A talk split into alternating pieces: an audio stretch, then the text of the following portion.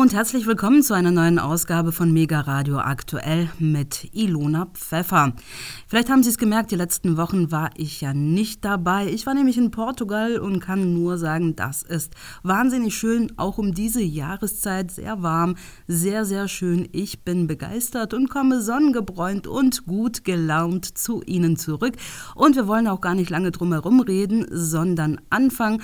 Und zwar wie immer an dieser Stelle mit meinem Kollegen Alexander Boos zusammen. Hallo Alex. Hallo Ilona, Urlauberin, grüß dich. Alex, was hast du heute mitgebracht?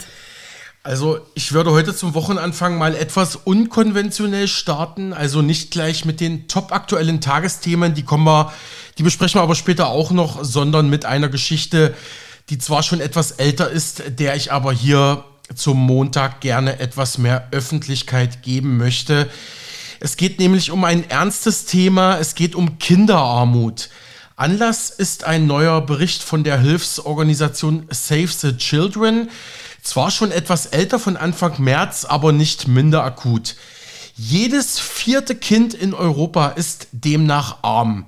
Im Vergleich zum Vorjahr stieg die Zahl der Betroffenen. In Deutschland sind es mehr als zwei Millionen Kinder, auch europaweit. In Europa sind fast 20 Millionen Kinder von Armut und sozialer Ausgrenzung bedroht. Das zeigt dieser Bericht der internationalen Hilfsorganisation Save the Children.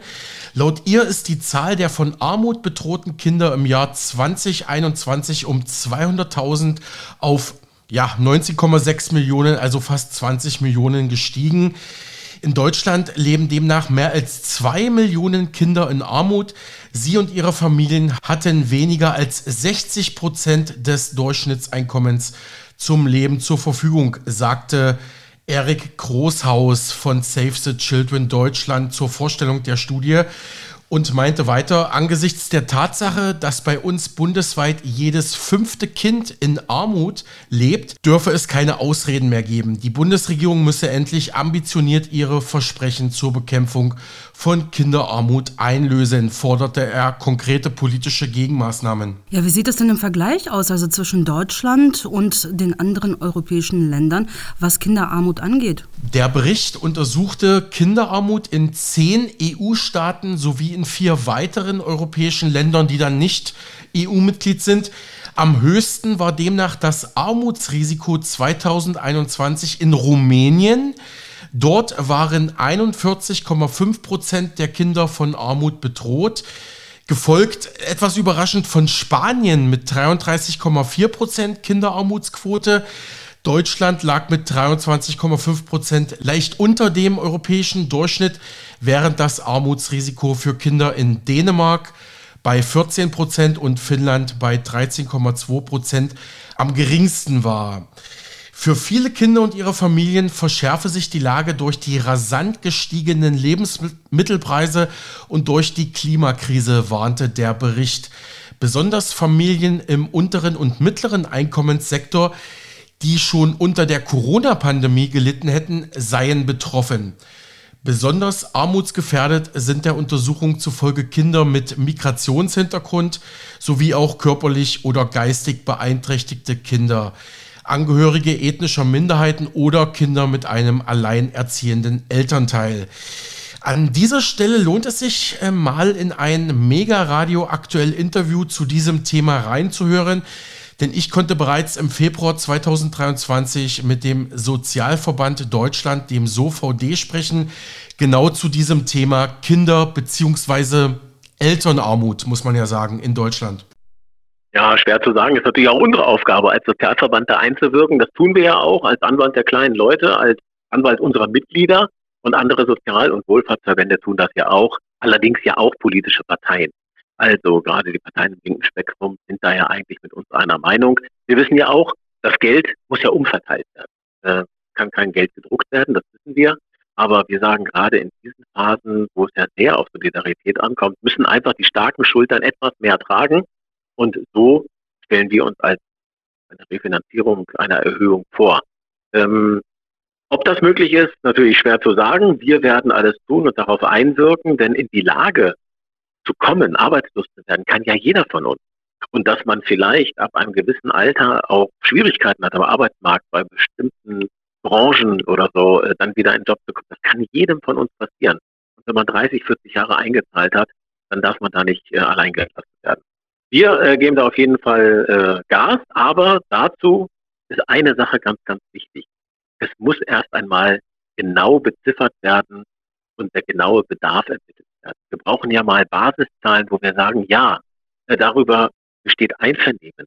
So viel Geld braucht jemand, um halbwegs über die Runden zu kommen. Denn an diesem Satz wird ja immer nur marginal erhöht und war schon immer zu niedrig.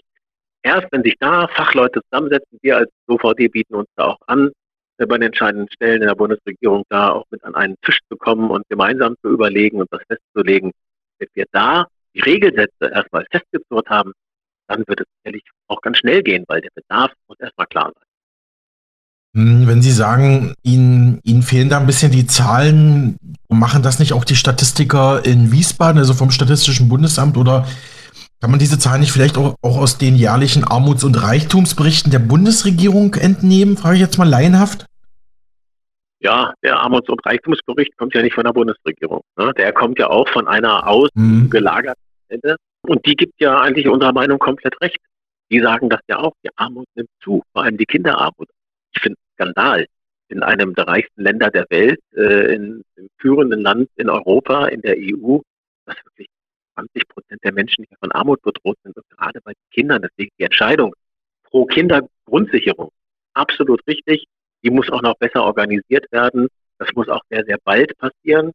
Allzu viel Zeit haben wir nämlich nicht, denn äh, das, was man jetzt hört, äh, geschoben worden ist, das Jahr 24, 25, das ist ja nach der aktuellen Legislaturperiode. Wir wissen auch, beim politischen Meinungsbildungsprozess äh, ist da schon ziemlich klar, dass Projekte, die ans Ende der Legislatur geschoben werden, dann nicht mit allergrößten Feuer betrieben werden.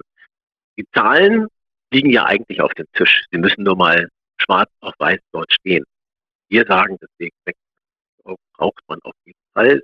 Das haben unsere Expertinnen und Experten in unseren Organen und Gremien äh, so berechnet. Und das sind Zahlen, auf die ich absolut vertraue. Und die weichen übrigens kaum von den Zahlen ab, die andere Verbände errechnet haben. Ja, gute Überleitung zu meiner nächsten Frage nach der Kinderarmut. Da hatte sich Ihr Verband Ende 2022 kritisch geäußert. Sie haben es auch gerade angesprochen, es ist eigentlich ein Skandal, dass wir als eines der reichsten Industrieländer der Erde ja so eine hohe Quote an Kinderarmut haben. Wie blicken Sie, wie blickt Ihr Verband auf das Problem? Wie könnte man Kinderarmut ähm, ja bekämpfen oder einschränken in Deutschland? Kinderarmut ist ja eigentlich ehrlich gesagt der falsche Begriff. Kinderarmut ist ja immer Elternarmut. Das heißt, ähm, Eltern von Kindern zum Beispiel, Alleinerziehende, ganz besonders hohes Armutsrisiko für sowohl die Alleinerziehenden, zumeist Mütter, 85 Prozent aller Alleinerziehenden sind ja Frauen mit einem oder mehr Kindern. Das allerhöchste Armutsrisiko bei uns in Deutschland. Wir müssen also eigentlich den Eltern helfen. Wir müssen dafür sorgen, dass man armutsfest leben kann, auch als Alleinerziehende, dass die Kinder armutsfest aufwachsen können. Aber es ist nicht nur immer eine Frage des Geldes. Denn was wir auch wissen, gerade äh, die Sozialwissenschaften unterstützen uns daher auch in unserer Annahme. Ähm, es ist so, dass auch die Rahmenbedingungen, die Infrastruktur drumherum gegeben sein muss. Also die gesicherte Ganztagsbetreuung der Kinder, damit die Eltern arbeiten gehen können. Denn äh, einer Frau, die alleinerziehend ist, die nur einen halben Tag arbeiten kann, der ist ja sozusagen die Armutsfalle vor die Füße gelegt. Die kann gar nicht mehr arbeiten gehen, weil sie nachmittags ums Kind kümmern muss, weil kein Partner da ist, wo man sich äh, diese Arbeit, die Sorgearbeit für das Kind teilen kann. So, das heißt weniger Einkommen und in der Endkonsequenz auch irgendwann weniger Rente. Da geht es ja weiter. Altersarmut ist das nächste Problem. Alles hängt zusammen. Ein Zähnchen des Zahnrads greift in das andere. Deswegen, wir müssen auch für die Bekämpfung der Kinderarmut vor allem die Elternarmut bekämpfen. Wir müssen diesen Menschen vor allem helfen. Und ich kann es mal wiederholen, die Rahmenbedingungen, auch die soziale Unterstützung dieser Kinder, die sich nicht nur arm fühlen. So ein Kind merkt dann ja irgendwann, oh, wir können uns gar nichts leisten. Wir können nirgends hingehen. Ich habe alte Klamotten an. Äh, die Schulbücher äh, können kaum gekauft werden. Klar gibt es immer noch Unterstützungsmaßnahmen. Aber selbst mal der berühmte Kinobesuch oder der Schwimmbadbesuch nicht mehr drin. Das ist sehr, sehr traurig. Kinderarmut ist also Elternarmut. Hm. Also ist das ein gesamtgesellschaftliches, gesamtwirtschaftliches Problem auch? Absolut. Wir gehen rein in den Februar. Wir arbeiten gerade daran in unserer äh, Kampagne ab dem 1. März. Äh, das ist ja der Gleichstellungsmonat äh, mit Equal Pay Day, Equal Care Day und Frauentag.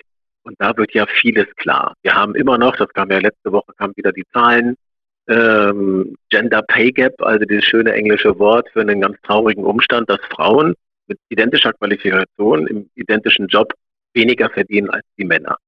Frauen arbeiten deutlich mehr im Bereich Sorge und Pflege, das heißt diese Care-Arbeit zu Hause. Ich weiß nicht, wie viel Staubsaugen, Abwaschen und so weiter Sie persönlich machen. Ich bin Familienvater, bei mir ist auch halbe halbe. Ähm, aber Frauen mhm. machen 92 Minuten am Tag mehr Sorgearbeit. In der Zeit können sie nicht arbeiten gehen. In der Zeit können sie nicht einzahlen für die Rentenversicherung. Sie haben völlig recht. Das ist ein gesamtgesellschaftliches Problem, das so viele Einzelfaktoren hat, die eine große Gemengelage ergeben, die alle angegangen werden müssen. Da sind richtige Bestrebungen jetzt gerade bei der Ampelkoalition im Gange. Bundesfamilienministerin Lisa Paus hat da ja äh, einiges in Aussicht gestellt, aber die Armutsbekämpfung läuft halt ganz stark auch über ganz andere Bereiche. Hm, und äh, ja, Sie hatten es gesagt, Kinderarmut ist eigentlich Erwachsenenarmut und es gibt natürlich auch noch Rentnerarmut. Da hatten Sie jetzt kürzlich auf ihren Webseiten beim SOVD zwei Meldungen zu. Einmal mit dem Bürgergeldrechner der Stiftung Warentest können jetzt auch Pensionäre, also Senioren, ausrechnen, ob sie Anspruch haben. Und eine zweite Meldung hat mich auch persönlich erschüttert. Immer mehr Rentnerinnen und Rentner leben von Grundsicherung. Da hatte ich eine Zahl, wie aus aktuellen Zahlen des Statistischen Bundesamtes hervorgeht, haben im September 2022 genau 647.515 ältere Menschen Grundsicherung im Alter bezogen. Das ist in Anstieg. Ein Jahr zuvor gab es deutlich unter 600.000, also fast 50.000 mehr. Ist natürlich klar in Zeiten steigender Mieten und Lebensmittelpreise. Ja, wie blicken Sie auf Alters- und Rentnerarmut, Herr Zernechtel?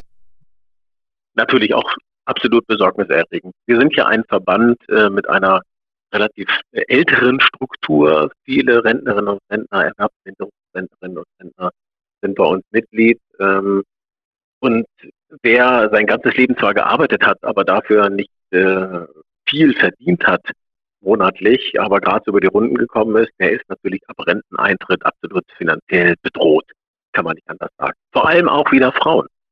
Frauen, die dann vielleicht in Teilzeit gearbeitet haben, die äh, häufig Minijobs auch haben, um einfach monatlich was dazu zu verdienen, aber am Ende von diesen Minijobs, was die Sozialversicherungspflicht und damit auch die Vorsorge fürs Alter überhaupt gar nichts haben. Wir sagen deswegen Sozialversicherungspflicht ab dem ersten Euro, weg mit den Minijobs. Äh, wir wissen, viele Menschen machen das gerne, weil sie schnell aufstocken können. Ein kleiner Job nebenher hilft in dem Moment, aber langfristig gedacht, ab Renteneintrittsalter ist das natürlich absoluter Gift, absolutes Gift für die Rente. Äh, ich finde es absolut besorgniserregend. Soweit Peter Michael Zernechel, Leiter der Pressestelle und Pressesprecher beim Sozialverband Deutschland, SOVD, zu Kinderarmut in Deutschland, die für diesen Verband eigentlich Elternarmut ist. Ne? Ist logisch, wenn die Eltern nicht genug Geld nach Hause bringen, wo sollen es die Kinder herholen? Ne? Ja klar, es sei denn, sie werden von irgendwelchen Trägern dann nochmal zusätzlich unterstützt. Und das äh, bringt mich ja äh, zu meiner Anschlussfrage. Äh, diese Forderungen sind nicht neu, das wissen wir. Das weiß aber auch die Politik. Also warum passiert da so wenig? Ja, Ilona, das kann ich dir persönlich leider auch nicht sagen. Dazu müsste man tatsächlich mal die politisch Verantwortlichen direkt befragen, aber die winnen sich ja da meistens mit ja, politikertypischen Antworten raus, ist so, so mein persönlicher Eindruck. Denn es ist ja wirklich bekannt, du hast es gerade gesagt, nicht nur Hilfsorganisationen und Sozialverbände, wie eben gehört, erhöhen seit Jahren und Jahrzehnten den Druck auf die Politik, da mehr zu tun. Und auch die Wissenschaft schlägt schon lange Alarm. Renommierte Sozialwissenschaftlerinnen und Sozialwissenschaftler wie etwa die Familienforscherin Sabine Andresen von der Goethe-Universität Frankfurt am Main deuten schon seit vielen Jahren auf dieses Problem hin und fordern da politische Schritte. Hier beispielsweise ein Interview von ihr mit dem Deutschlandfunk aus Dezember 2022, also vom vergangenen Jahr, wo es vor allem um die Frage ging, wird sich Kinderarmut weiter verschlimmern, vor allem wenn die Inflation, Gas- und Heizkosten sowie Ausgaben für gesunde Lebensmittel immer weiter steigen. Ja, Kinderarmut in Deutschland ist ja kein neues Phänomen. Wir kennen sie schon seit äh, uns lange vor der Pandemie. Ähm, und alle Bereiche von Kindern und Jugendlichen in ihrem Alltag sind betroffen. Wir haben gerade den Bericht über eine bessere, gesündere Ernährung, eine ausgewogene Ernährung gehört. Ähm, und das ist auf jeden Fall etwas, was Kinder und Jugendliche in Armut auch heute betrifft. Ähm, wir sehen seit langem, dass sie in ihren Bildungschancen erheblich benachteiligt sind. In der Pandemie beispielsweise hat sich das ja gezeigt, dass äh, der digitale Unterricht überhaupt nicht nicht realisiert werden konnte für Jugendliche, weil ihnen beispielsweise Endgeräte fehlten oder weil der Wohnraum auch viel zu eng war, um in Ruhe dem Unterricht zu folgen. Und wenn man Kinder und Jugendliche selbst befragt, was wir in unseren Studien immer machen und was auch ganz wichtig ist, dann zeigt sich, dass Kinder in Armut keine Freizeitaktivität ausüben können, die Geld kostet. Im Sportverein beispielsweise. Sie haben den Kinderschutzbund erwähnt. Dort haben wir eine Veranstaltung durchgeführt und äh, viele haben berichtet, dass immer mehr Eltern ihre Kinder im Moment aus Sportvereinen abmelden, weil das Geld nicht ausreicht. Kindergeburtstage können nicht gefeiert werden oder Kinder können Einladungen nicht annehmen, weil es kein Geld für Geschenke gibt. Und was mich immer wieder sehr hm, beeindruckt ist, wie Kinder und Jugendliche auch darüber sprechen, wie gerne sie Geld sparen würden. Und Geld sparen klingt erst einmal vielleicht verwunderlich aus dem Mund von Kindern und Jugendlichen, aber warum wollen sie das? Sie möchten sich selbst vielleicht einmal etwas leisten können. Sie möchten einer ihrer Mutter oder einer Freundin etwas schenken können und sie möchten ja, etwas vorrätig haben, um auch Ungeplantes irgendwie ausgeben zu können, um Spielräume zu haben. Und das ist ja hochaktuell, wenn wir sehen, wie viele Familien, die es eben nicht ähm, möglich, nicht möglich machen können, Geld anzusparen jetzt für Heizkosten, für Energie. Äh, da sind die Sorgen natürlich hoch. Und das ist vielleicht nochmal so ein weiterer Punkt. Wie sieht Armut aus? Kinder und Jugendliche, die Armut erleben in Deutschland, machen sich sehr viel mehr Sorgen in allen, in persönlichen Bereichen, aber auch in politischen und gesellschaftlichen mhm. Bereichen. Und hat sich die Situation jetzt nochmal durch die Krise gerade bei Kindern stärker verschärft als in übrigen Teilen der Gesellschaft? Kann man das sagen?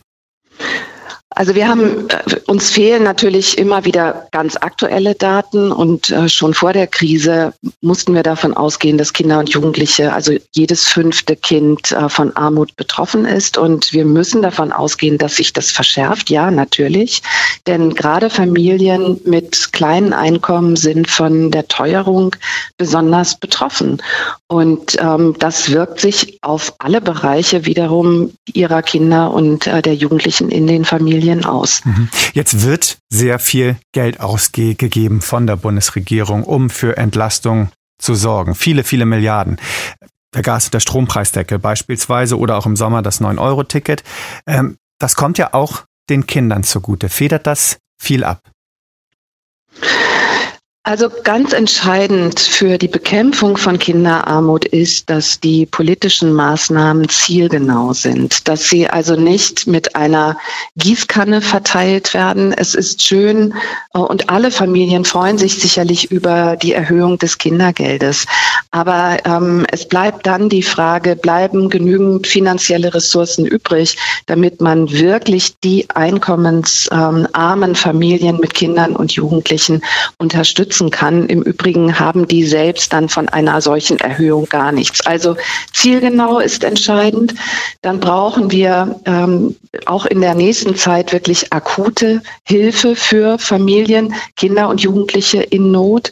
Und wir brauchen grundsätzlich immer beides. Wir brauchen mehr Geld für Familien, für Kinder und Jugendliche in Armut, also zur persönlichen Verfügung. Und wir brauchen Geld für die Infrastruktur. Es ist immer beides nötig. Und leider haben wir sehr oft die Diskussion in Deutschland, dass man das eine gegen das andere ausspielt. Und das ist fatal, wenn man wirklich Kindern und Jugendlichen helfen will. Und wenn ich das vielleicht auch noch anmerken darf, ich glaube, es ist wirklich ganz zentral jetzt zu schauen, wie die Kindergrundsicherung umgesetzt wird. Wird sie so umgesetzt, dass sie tatsächlich Kinderarmut bekämpft? Auch das ist im Moment eine ganz zentrale Frage und werden auch bei den Bedarfen, die Kinder und Jugendliche haben und äh, über die wir auch viel wissen, werden die einbezogen bei der Berechnung hm. der Existenzsicherung. Wenn Sie die Kindergrundsicherung schon ansprechen, die soll ja kommen nach den Plänen der Ampel. Wie konkret müsste sie denn aussetzen, um genau das zu erfüllen, was Sie jetzt gerade angesprochen haben, dass sie eben die Kinderarmut sicher bekämpft? Na, sie muss zum einen davon ähm, wirklich zugrunde legen, welche spezifischen Bedarfe haben Kinder und Jugendliche aufgrund dessen, dass sie sich entwickeln, dass sie gebildet, äh, dass sie Bildung erleben müssen, dass sie Freizeitaktivitäten haben, also wirklich an den Bedarfen von Kindern und Jugendlichen orientiert. Darum ist es auch ganz wichtig, dass es eine Neubestimmung der Existenzsicherung oder heute heißt es noch des Existenzminimums von Kindern gibt. Das ist ein zentraler Ausgangspunkt. Mhm. Zwischen 20 und 30 Milliarden Euro könnte die Kindergrundsicherung je nach Berechnung aussehen bzw. verschlingen. Das ist ganz schön viel Geld. Aber so viel muss schon in die Hand genommen werden? Ja, auf jeden Fall. Und da ist eben die Frage, ähm, wird dieser erst einmal enorm groß klingende Betrag so ausgestaltet, dass er tatsächlich die Familien, die Kinder und Jugendlichen, die heute in Armut leben, auch besser stellt. Wird es so sein, dass wir hier wirklich Kinderarmut bekämpfen und Kinder und Jugendliche am Ende im Monat mehr Geld zur Verfügung haben für all das, was für ihr Aufwachsen wichtig ist? Mhm. Ein Gegenargument, Sie haben es teilweise schon angesprochen, dass man immer wieder hört, wenn es jetzt einen höheren Geldbetrag eben über die Kindergrundsicherung geben würde für von Armut betroffene Kinder, heißt das ja erst einmal, das Geld fließt zunächst an die Eltern und kommt dann den Kindern nicht unbedingt direkt zugute. Deswegen wäre es viel besser, Sachleistung zu erhöhen und mehr Geld zum Beispiel auch für den Kita-Ausbau bereitzustellen, als eben einfach direkte finanzielle Zuwendung. Ja, das ist dieses hartnäckige Vorurteil, dass Eltern, Kinder und Jugendliche immer wieder beschämt und äh, das auch Kinder enorm belastet, weil sie das mitbekommen. Wir haben keine Daten darüber, dass alle Eltern, die mit ihren Kindern in Armut leben, das Geld nicht für die Kinder aufwenden. Wir haben in Studien, die unter anderem auch im Auftrag der Bertelsmann Stiftung durchgeführt wurden, ähm, gesehen, dass Eltern zuerst bei sich sparen und mhm. dann erst, wenn es nicht mehr geht, bei den Kindern sparen. Und wir müssen von diesem Vorurteil wegkommen. Es gibt sicherlich Familien, in denen das Geld nicht an die Kinder direkt geht. Die brauchen dann weitere Unterstützung, diese Kinder. Aber die Mehrheit der Eltern versucht, die Bedarfe der Kinder mit den Mitteln, die sie haben, zu erfüllen. Und wenn wir dieses Stigma, dieses Vorurteil nicht überwinden, mhm. dann ähm, ja, dann schaden wir Kindern und Jugendlichen. Und ähm, dem gilt es wirklich etwas entgegenzusetzen. Und nochmal, es braucht beides. Es braucht mehr Geld in die Familien und in die Infrastruktur sagte die Frankfurter Professorin für Familienforschung Sabine Andresen dem Deutschlandfunk am 21. Dezember 2022. Sie hörten Auszüge dieses Interviews. Ja, können wir nur hoffen, dass endlich ähm, ja, die Politik da ein bisschen tätig wird und wach wird und dieses Problem angeht. Aber lasst uns dieses Thema verlassen und auf die aktuellen Ereignisse schauen. Der deutsche Bundeskanzler Olaf Scholz war mit einigen Ministern am vergangenen Wochenende auf diplomatischer Reise in Japan.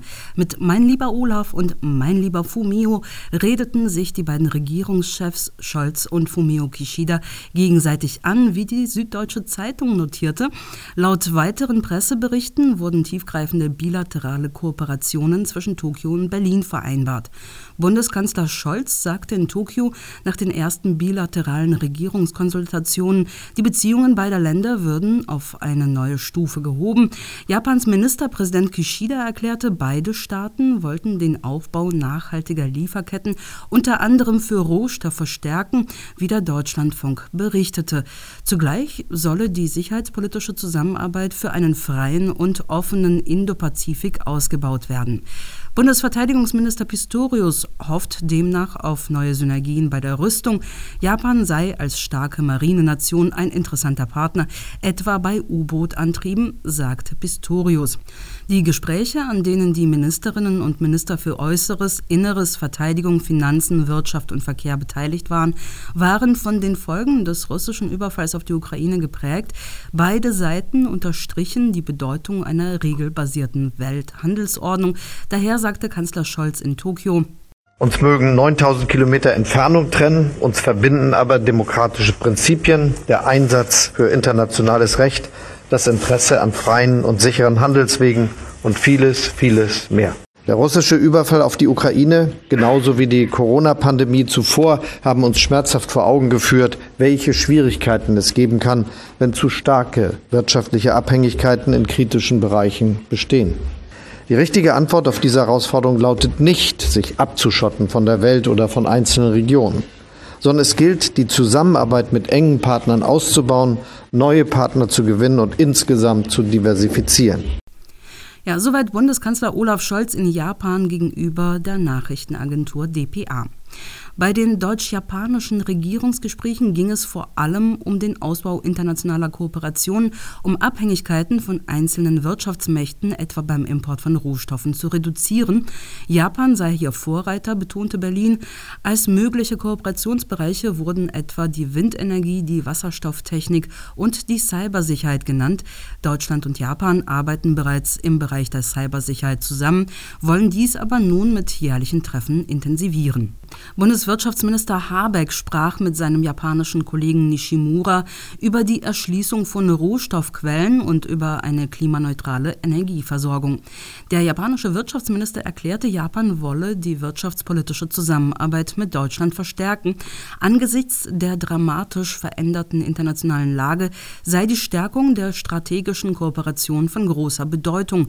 Deutschland ist für Japan der wichtigste Handelspartner in Europa. Japan wiederum nach China China der zweitgrößte Handelspartner Deutschlands in Asien. Für Japan waren es die ersten gemeinsamen Konsultationen mit einer anderen Regierung, was Volker Stanzel, Japan- und China-Experte bei der Stiftung Wissenschaft und Politik, betonte. Im Interview mit dem Deutschlandfunk analysierte er, die ersten deutsch-japanischen Regierungskonsultationen seien überfällig gewesen, aber in den letzten Jahrzehnten hätten beide Länder jedes für sich mehr nach China geschaut. Japan und Deutschland verbinde darüber hinaus eine ähnliche Wirtschaftskraft. Japan sei die drittstärkste, Deutschland die viertstärkste Wirtschaftsmacht der Welt. Beide hätten aber mittlere Einflussmöglichkeiten und seien abhängig von einer erfolgreichen Globalisierung.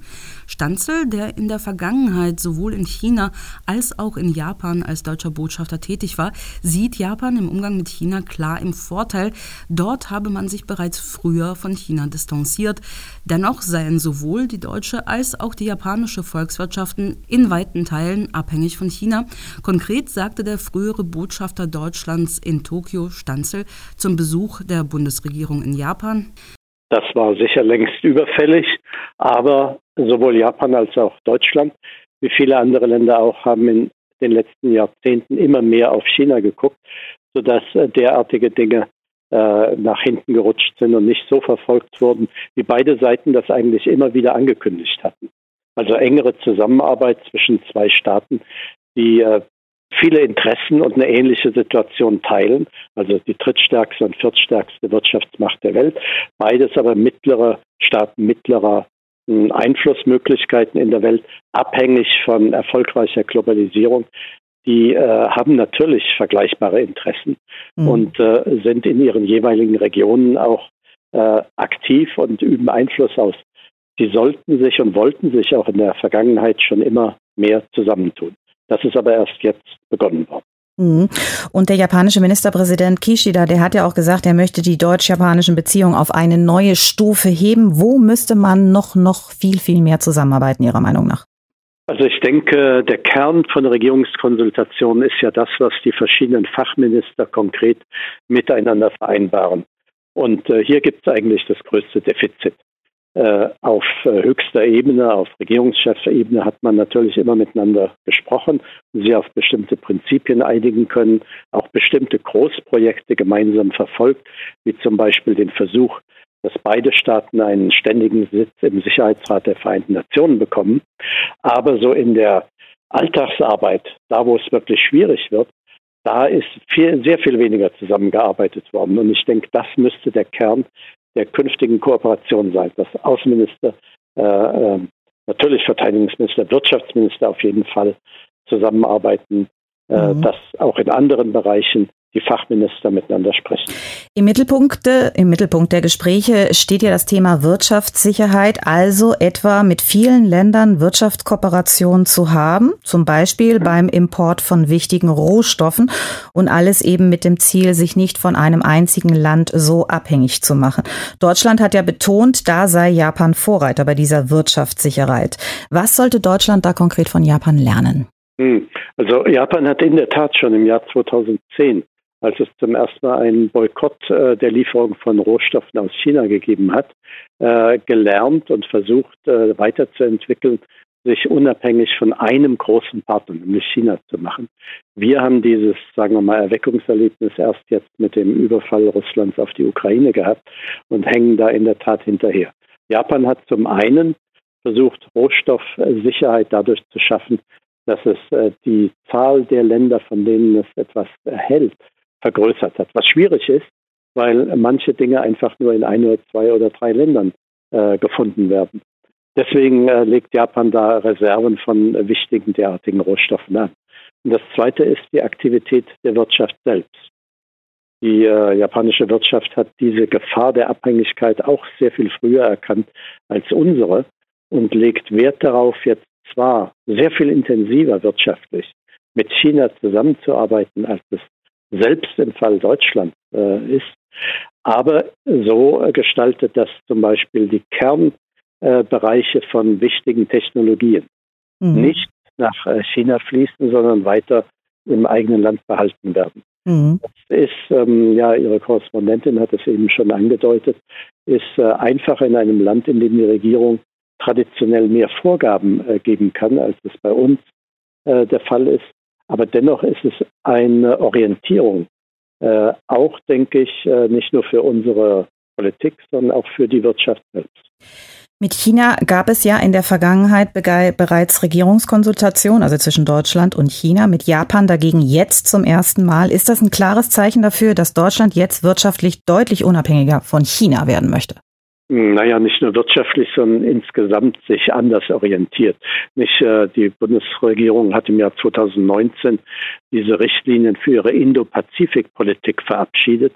Und da ist eigentlich Kernelement der Gedanke, nicht nur auf ein Land, wie wichtig das auch immer sein mag, China ist für uns ja wirklich sehr wichtig, äh, zu schauen, sondern die Nachbarn dieses Landes, die anderen Partner in der Region, in, dem, äh, äh in der China sich befindet, äh, ebenfalls zu engen Partnern zu machen. Das ist natürlich schwierig, aber im Fall eines Landes wie Japan, wie gesagt, sehr viel gleichgelagerte Interessen, dritt- und viertstärkste äh, Wirtschaftsmacht der Welt, da denke ich, wird es wirklich höchste Zeit. Mhm.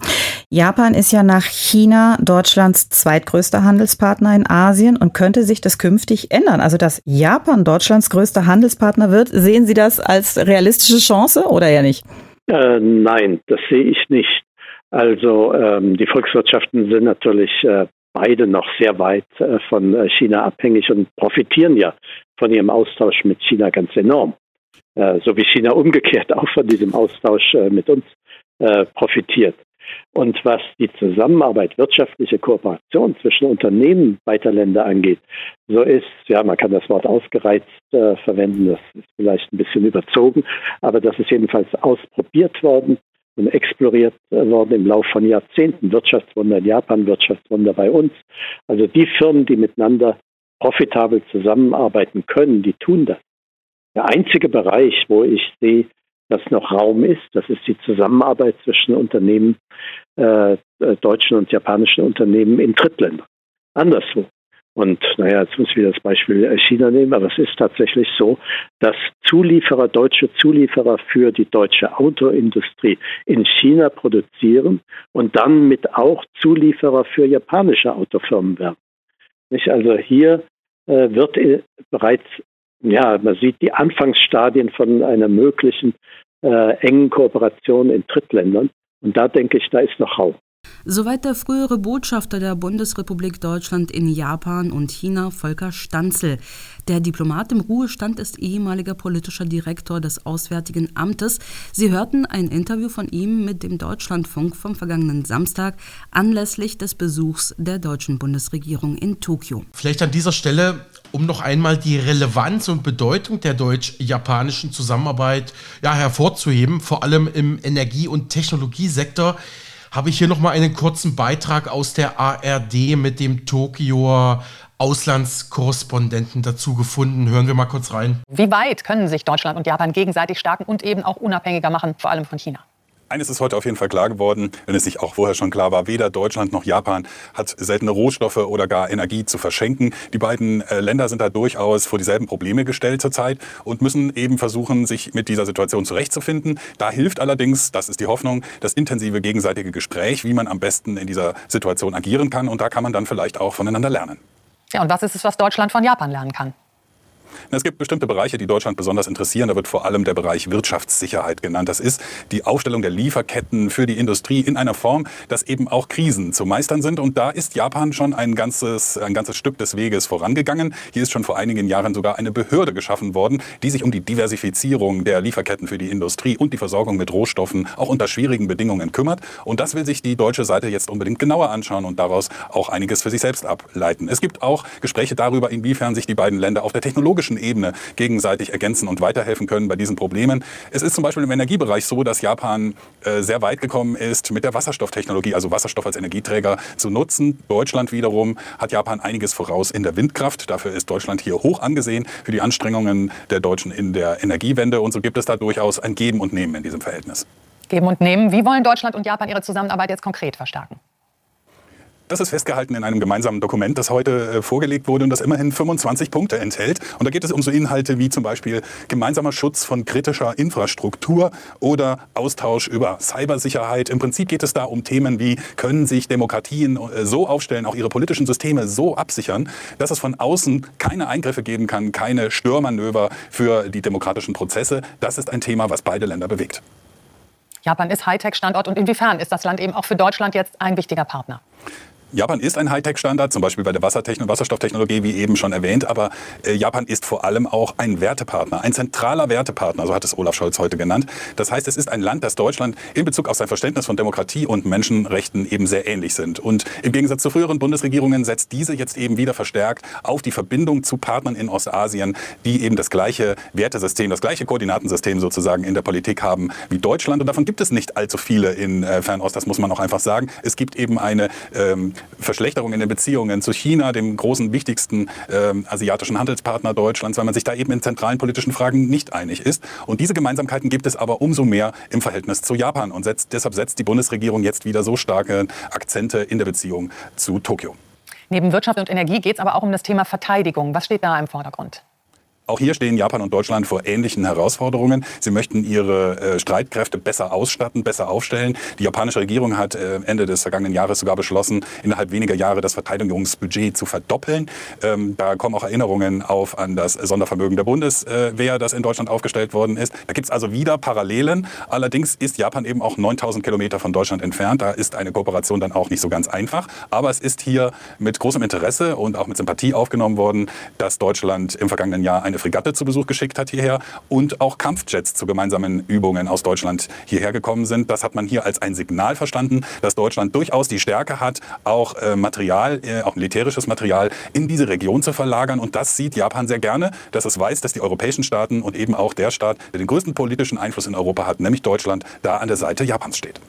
Soweit ein Beitrag der ARD vom vergangenen Samstag zum Regierungsbesuch der deutschen Bundesregierung unter Kanzler Scholz in Japan beim, wie die ARD sagt, zentralen Wertepartner des Westens in Ostasien. Ja, kommen wir mal zum nächsten Thema. Ich würde schon sagen, dass Scholz ja eine ganz gute Überleitung hinbekommen hat. Er sprach ja dort in Tokio auch vom Krieg Russlands in der Ukraine den auch Japan als Seeanrainer zu Russland natürlich tangiert. Und da gab es die letzten Tage auch einige Entwicklungen zu beobachten. Der Internationale Strafgerichtshof in Den Haag hat jetzt tatsächlich einen Haftbefehl gegen den russischen Staatspräsidenten und Oberbefehlshaber des russischen Militärs Wladimir Putin erlassen. Das lief jetzt am Wochenende über die Ticker, so wie hier bei der DPA.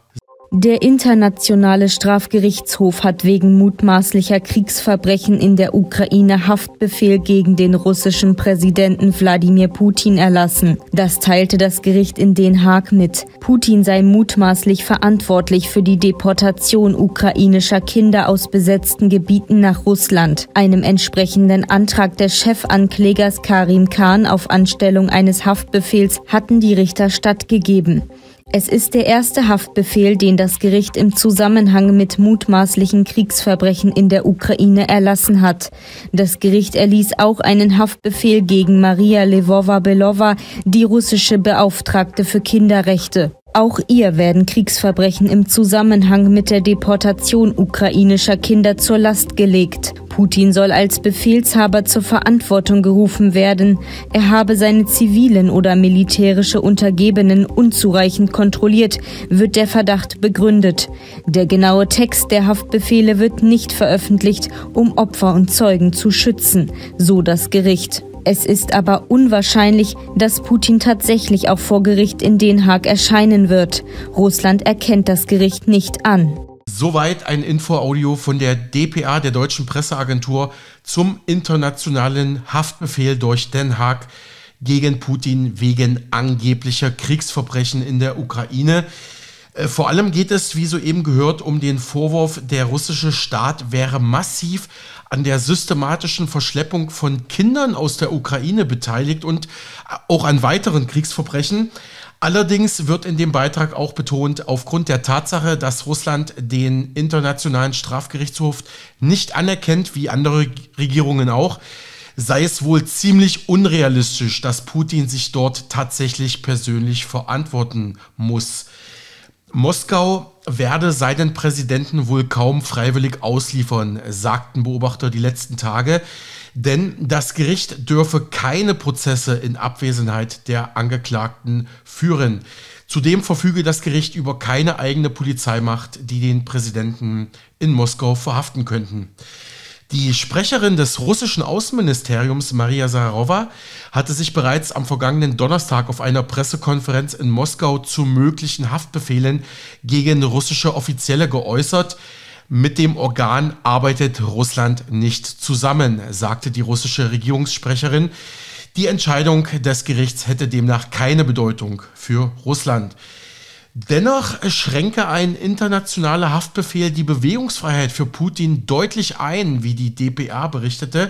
Sobald er in ein Land reist, das den Grundlagenvertrag von Den Haag ratifiziert hat, müsste er eigentlich verhaftet werden. Alle Vertragsstaaten des Internationalen Strafgerichtshofes seien verpflichtet, solche Haftbefehle, wie jetzt gegen Putin verhängt, auszuführen. Hm, hm, verstehe. Aber das hat ja jetzt wahrscheinlich trotzdem eine große symbolische Bedeutung auch. Ich kann mir vorstellen, dass man sich in Kiew darüber gefreut hat. Ja, also ich habe mir mal nach ein paar Reaktionen gesucht. Naturgemäß lobte der Präsident der Ukraine, Wladimir Zelensky, diesen Schritt aus Den Haag als eine historische Entscheidung. Der Anführer eines Terrorstaates und eine weitere russische Amtsträgerin sind offiziell Verdächtige in einem Kriegsverbrechen, sagte Zelensky in einer in Kiew verbreiteten Videobotschaft. Der Haftbefehl des Gerichts im niederländischen Den Haag war wegen Verschleppung von Kindern aus besetzten Gebieten in der Ukraine nach Russland ergangen. Wie Zelensky erinnerte, tausende ukrainische Kinder sind laut ihm illegal deportiert worden, behauptete Zelensky. Die ukrainischen Behörden hätten mindestens 16.000 solcher Fälle registriert, aber die wahre Gesamtzahl der Deportierten könnte viel höher sein, meinte Zelensky. Ähm, interessanter Nebenfakt, rund 300 solcher Kinder seien bisher zurückgebracht worden in die Ukraine, ging aus dieser Präsidentenrede hervor. Nun muss man ja natürlich dazu sagen, genau diese Vorwürfe in der Ukraine verschwinden jedes Jahr viele Kinder, war ja auch einer der halboffiziellen Kriegsgründe Russlands. Das wirft im Prinzip Moskau der ukrainischen Führung auch schon seit Jahren vor und jetzt wird der Spieß umgedreht, könnte man sagen. Zur Verteidigung in der jetzigen Debatte argumentiert Moskau, man habe nur viele Kinder aus Schutz vor dem Krieg in Sicherheit auf russisches Territorium gebracht. Von Verschleppung keine Rede. Aber gut, wir beide sind nicht vor Ort. Wir können nur, sagen wir mal, das berichten, das möglichst neutral darstellen, was die Faktenlage in den Medien und den Regierungen hergibt. Ja gut, aber du hast ja gerade gesagt, aus den besetzten Gebieten. Also ich, wenn ich das richtig verstanden habe, dann handelt es sich ja wahrscheinlich um die Ostukraine, also um den Donbass, der ja mehrheitlich äh, russisch, ähm, ja, eine russische Bevölkerung hat oder russischsprachige Bevölkerung und äh, gegen den die Ukraine ja quasi Krieg führt seit 2014. Was heißt denn in diesem Zusammenhang dann Verschleppung der Kinder? Also ich kann es nicht ganz nachvollziehen, möchte hier aber auch nicht spekulieren. Aber das ist eine Frage, die ich mir dabei stelle. Ja, genau. Also ich konkretisiere es nochmal. Also diese, dieses Problem von verschwundenen Kindern in der Ukraine, das kannst du auch äh, nachgucken. Da gibt es, glaube ich, auch offizielle OSZE und UNO-Angaben zu. Das ist ein langjähriges, schon altes Problem. Aber äh, gut, äh, dein Hinweis ist wirklich sehr, sehr richtig, weil es kann natürlich sein, dass dieser jetzige neue Haftbefehl gegen Putin sich tatsächlich nur auf äh, Kinder bezieht, die eben aus der Ostukraine nach der russischen Besetzung verschwunden sind. Das kann natürlich sein, ne? aber ich würde einfach nur mal den Bogen ein bisschen größer spannen, zu sagen, die Ukraine ist leider bekannt für viele vermisste Kinder. Ne? Also jetzt grundsätzlich und unabhängig vom Krieg sozusagen, ja. Dann vielleicht noch ein paar weitere ähm, Reaktionen auf diesen Schritt von Den Haag. Ich ähm, habe ein bisschen was verfolgt in den Medien, auch wenn ich im Urlaub war. Da hat man sich in Deutschland auf jeden Fall dazu geäußert und ich kann mir vorstellen, dass die USA da auch nicht ganz still geblieben sind. Ja, Genau, es gab auch Reaktionen aus Washington. Aber interessanterweise erkennen ja genau wie Russland auch die USA nicht diesen internationalen Strafgerichtshof in Den Haag an. Dennoch hielt das auch US-Präsident Joe Biden nicht davon ab, den Haftbefehl gegen Putin zu loben. Ich finde, das setzt einen sehr starken Punkt, sagte Biden laut Angaben von Reportern nach einer Veranstaltung am vergangenen Freitag in Washington. Putin habe eindeutig Kriegsverbrechen begangen, behauptete der Chef im Weißen Haus. Allerdings fügte Biden hinzu, sei dieser Strafgerichtshof nicht weltweit anerkannt, auch nicht von uns. Also das räumte er zumindest selbstkritisch ein. Und du hattest auch nach Reaktionen aus Deutschland gefragt, die gab es auch. Und zwar durch den deutschen Bundesjustizminister Marco Buschmann von der FDP. Er sagte, wer wie Putin einen blutigen Krieg angezettelt hat, sollte sich dafür vor Gericht verantworten müssen, so der FDP-Politiker gegenüber dem Redaktionsnetzwerk Deutschland am Freitag. Buschmann weiter, die beste Lösung ist es, wenn eine Anklage vor dem Internationalen Strafgerichtshof erhoben werden kann. Der nun erlassene Haftbefehl wegen Kriegsverbrechen ist ein wichtiges Signal solcher Entschlossenheit. Und vielleicht noch eine weitere Stimme dazu aus dem EU-Raum. Für Estlands Ministerpräsidentin Kaja Kallas sei der Haftbefehl ein historisches Signal. Alle Gräueltaten gegen die Ukraine gehen nämlich laut ihr auf die kriminelle Politik der russischen Führung zurück, teilte sie vor wenigen Tagen auf Twitter mit. Aber wir haben es ja gehört, der Haftbefehl ist zwar draußen, aber Putin da dann wirklich persönlich als Angeklagter auf der Bank Platz nehmen muss, das ist mehr als fraglich und mehr als, mehr als unwahrscheinlich, ja. Und ich kann mich auch nicht erinnern, dass irgendwelche amerikanischen Offiziellen für einen ihrer vielen Kriege und der vielen Kriegsverbrechen, die dort begangen wurden, vors Gericht gestellt wurde oder dass da ein Haftbefehl erlassen worden wäre. Aber das würde jetzt wahrscheinlich ein bisschen zu weit führen, das noch zu diskutieren. Und unsere Zeit ist ja auch fast wieder um. Du erfreust uns ja gerne am Ende unserer Gespräche immer mit etwas Kuriosem. Hast du denn heute etwas im Gepäck? Ja, also definitiv kurios, ja Äh, wir bleiben auch auf dem internationalen Parkett und zwar geht es mal wieder um unser aller Liebling oder Anti-Liebling Donald Trump, ja. Der ist ja mal wieder, zumindest in den Vereinigten Staaten von Amerika, in aller Munde. Er will es ja noch mal wissen. Er will ja noch mal die Präsidentschaft gewinnen. Er will ja noch mal zurück ins Weiße Haus. Und wir alle erinnern uns an diese legendären Pressekonferenzen aus dem Weißen Haus unter seiner Amts Zeit, wo er wirklich Sprüche rausgehauen hat, wo man dachte, man ist ja auf einer Stand-up-Comedy-Bühne oder so. Und er übt sich auch schon wieder im Karlauern. Denn der Ex-Präsident der USA, Trump, erwartet tatsächlich in dieser Woche, also jetzt die nächsten Tage, seine eigene Festnahme. Das hat er direkt so angekündigt. Ich werde verhaftet. Trump erwarte seine Festnahme und habe daher zu Protesten aufgerufen. Das berichteten jetzt mehrere US-Medien. Trump verwies dabei auf angebliche interne Informationen der New Yorker Staatsanwaltschaft. Und das Ganze veröffentlichte er auf seiner Plattform Truth Social. Dort forderte er von seinen Unterstützern wörtlich, sich die Nation, die amerikanische Nation zurückzuholen. Ähm, zum Hintergrund, die US-Justiz ermittelt ja immer noch gegen ihn wegen mutmaßlicher Schweigegeldzahlungen. Es geht ja eigentlich da um mehrere Anklagepunkte, aber einer beinhaltet, dass er wohl kurz vor der Präsidentschaftswahl 2016 über seinen Anwalt an eine Frau 130.000 US-Dollar gezahlt haben soll. Mit der Frau soll Trump zuvor Geschlechtsverkehr gehabt haben.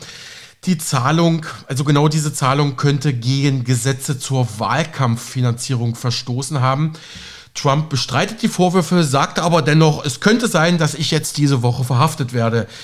Äh, pikant ist das Ganze, weil in den nächsten Tagen, also auch noch diese Woche in Waco, Texas, die erste offizielle Kundgebung seines neuen Wahlkampfs für die Präsidentschaftswahl 2024 stattfinden soll, falls Trump dann noch auf freiem Fuß ist, muss man ja jetzt dazu sagen.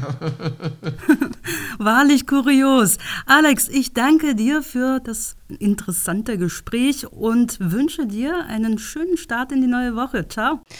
In der Welt passiert aber noch viel mehr, wie ein Blick in die internationale Presse verrät. Zum Beispiel steht der Besuch des chinesischen Präsidenten Xi Jinping in Moskau an. Dieses und weitere Themen gibt es jetzt im Presseüberblick. Die britische Zeitung The Independent analysiert das Verhältnis beider Staaten. Dank der westlichen Sanktionen und der halbherzigen Haltung Chinas dazu ist Russland mehr denn je auf China angewiesen, wenn es um die Finanzierung seines Krieges geht.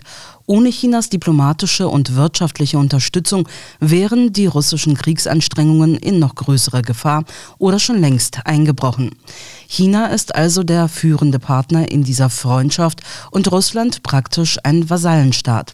Es ist möglich, dass Xi Putin dazu bringt, Friedensverhandlungen zuzustimmen, die auf dem chinesischen Zwölf-Punkte-Plan basieren. Für Moskau wäre das ein kluger Schachzug, weil es Präsident Zelensky und den Westen dazu zwingt, ebenfalls für Friedensverhandlungen zu stimmen, notiert The Independent aus London. Huanqiu Shibao aus Peking schreibt von einem Routinebesuch in Moskau. Präsident Xi hat nach seiner Wiederwahl wieder Moskau als das Ziel seines ersten Auslandsbesuches gewählt. Angesichts des Ukraine-Krieges und der erhöhten geopolitischen Spannungen schaut die Weltgemeinschaft erwartungsvoll auf diesen Besuch. Doch diese Routinereise dient vor allem der Vertiefung des strategischen Vertrauens sowie den Kooperationen in der Wirtschaft und Energie mit Russland. Es gehört zum Pflegen der engen Freundschaft zwischen den beiden Staatsmännern Xi und Putin. Der Schlüssel zur Lösung der Ukraine-Krise liegt nicht in der chinesischen Hand, unterstreicht die chinesische Zeitung Huanqiu Xibao. Die spanische Zeitung El Mundo wirft einen Blick nach Frankreich, wo Präsident Macron wegen seiner Rentenreform unter Druck steht. Macron hat sich auf einen Kraftakt eingelassen, bei dem die Zukunft Frankreichs und sein politisches Überleben auf dem Spiel stehen. Der französische Präsident beharrt auf ein Projekt, das er für so wichtig hält, dass er es per Dekret gegen Demonstrationen und gegen das Parlament durchsetzt. Jetzt muss er dem Druck von zwei Seiten standhalten, dem politischen Widerstand durch Misstrauensanträge im Parlament und dem gewerkschaftlichen Druck in Form von Demonstrationen. Macrons Strategie ist riskant. Wenn nur einer der Misstrauensanträge Erfolg hat, muss er das Parlament auflösen und Neuwahlen ansetzen, gibt El Mundo aus Madrid zu bedenken. Zum Schluss noch eine Stimme aus den USA. Heute jährt sich die amerikanische Invasion des Irak zum 20. Mal. Die Washington Post erinnert, die Entscheidungen der USA im Irakkrieg waren nicht einfach nur unüberlegt und fahrlässig, sie hinterließen eine tief gespaltene Gesellschaft und zementierten die Polarisierung zwischen Sunniten, Schiiten und Kurden. Das Konzept eines multikulturellen Irak wurde zerstört. Der Krieg ließ die Iraker ohne ein Land zurück. Für die meisten Amerikaner liegt der Irakkrieg weit zurück. An diesem Jahrestag sollten sie sich an ihre Schuld erinnern, die sie gegenüber dem Irak haben, an das, was zerstört wurde und an das, was hinterlassen wurde. Sie sollten sich daran erinnern, dass die Iraker einst ein stolzes Volk waren und wissen, dass sie ihr Land mit der Zeit und mit Hilfe wieder zurückerobern werden, schreibt die Washington Post und damit endet unser kurzer internationaler Presseüberblick.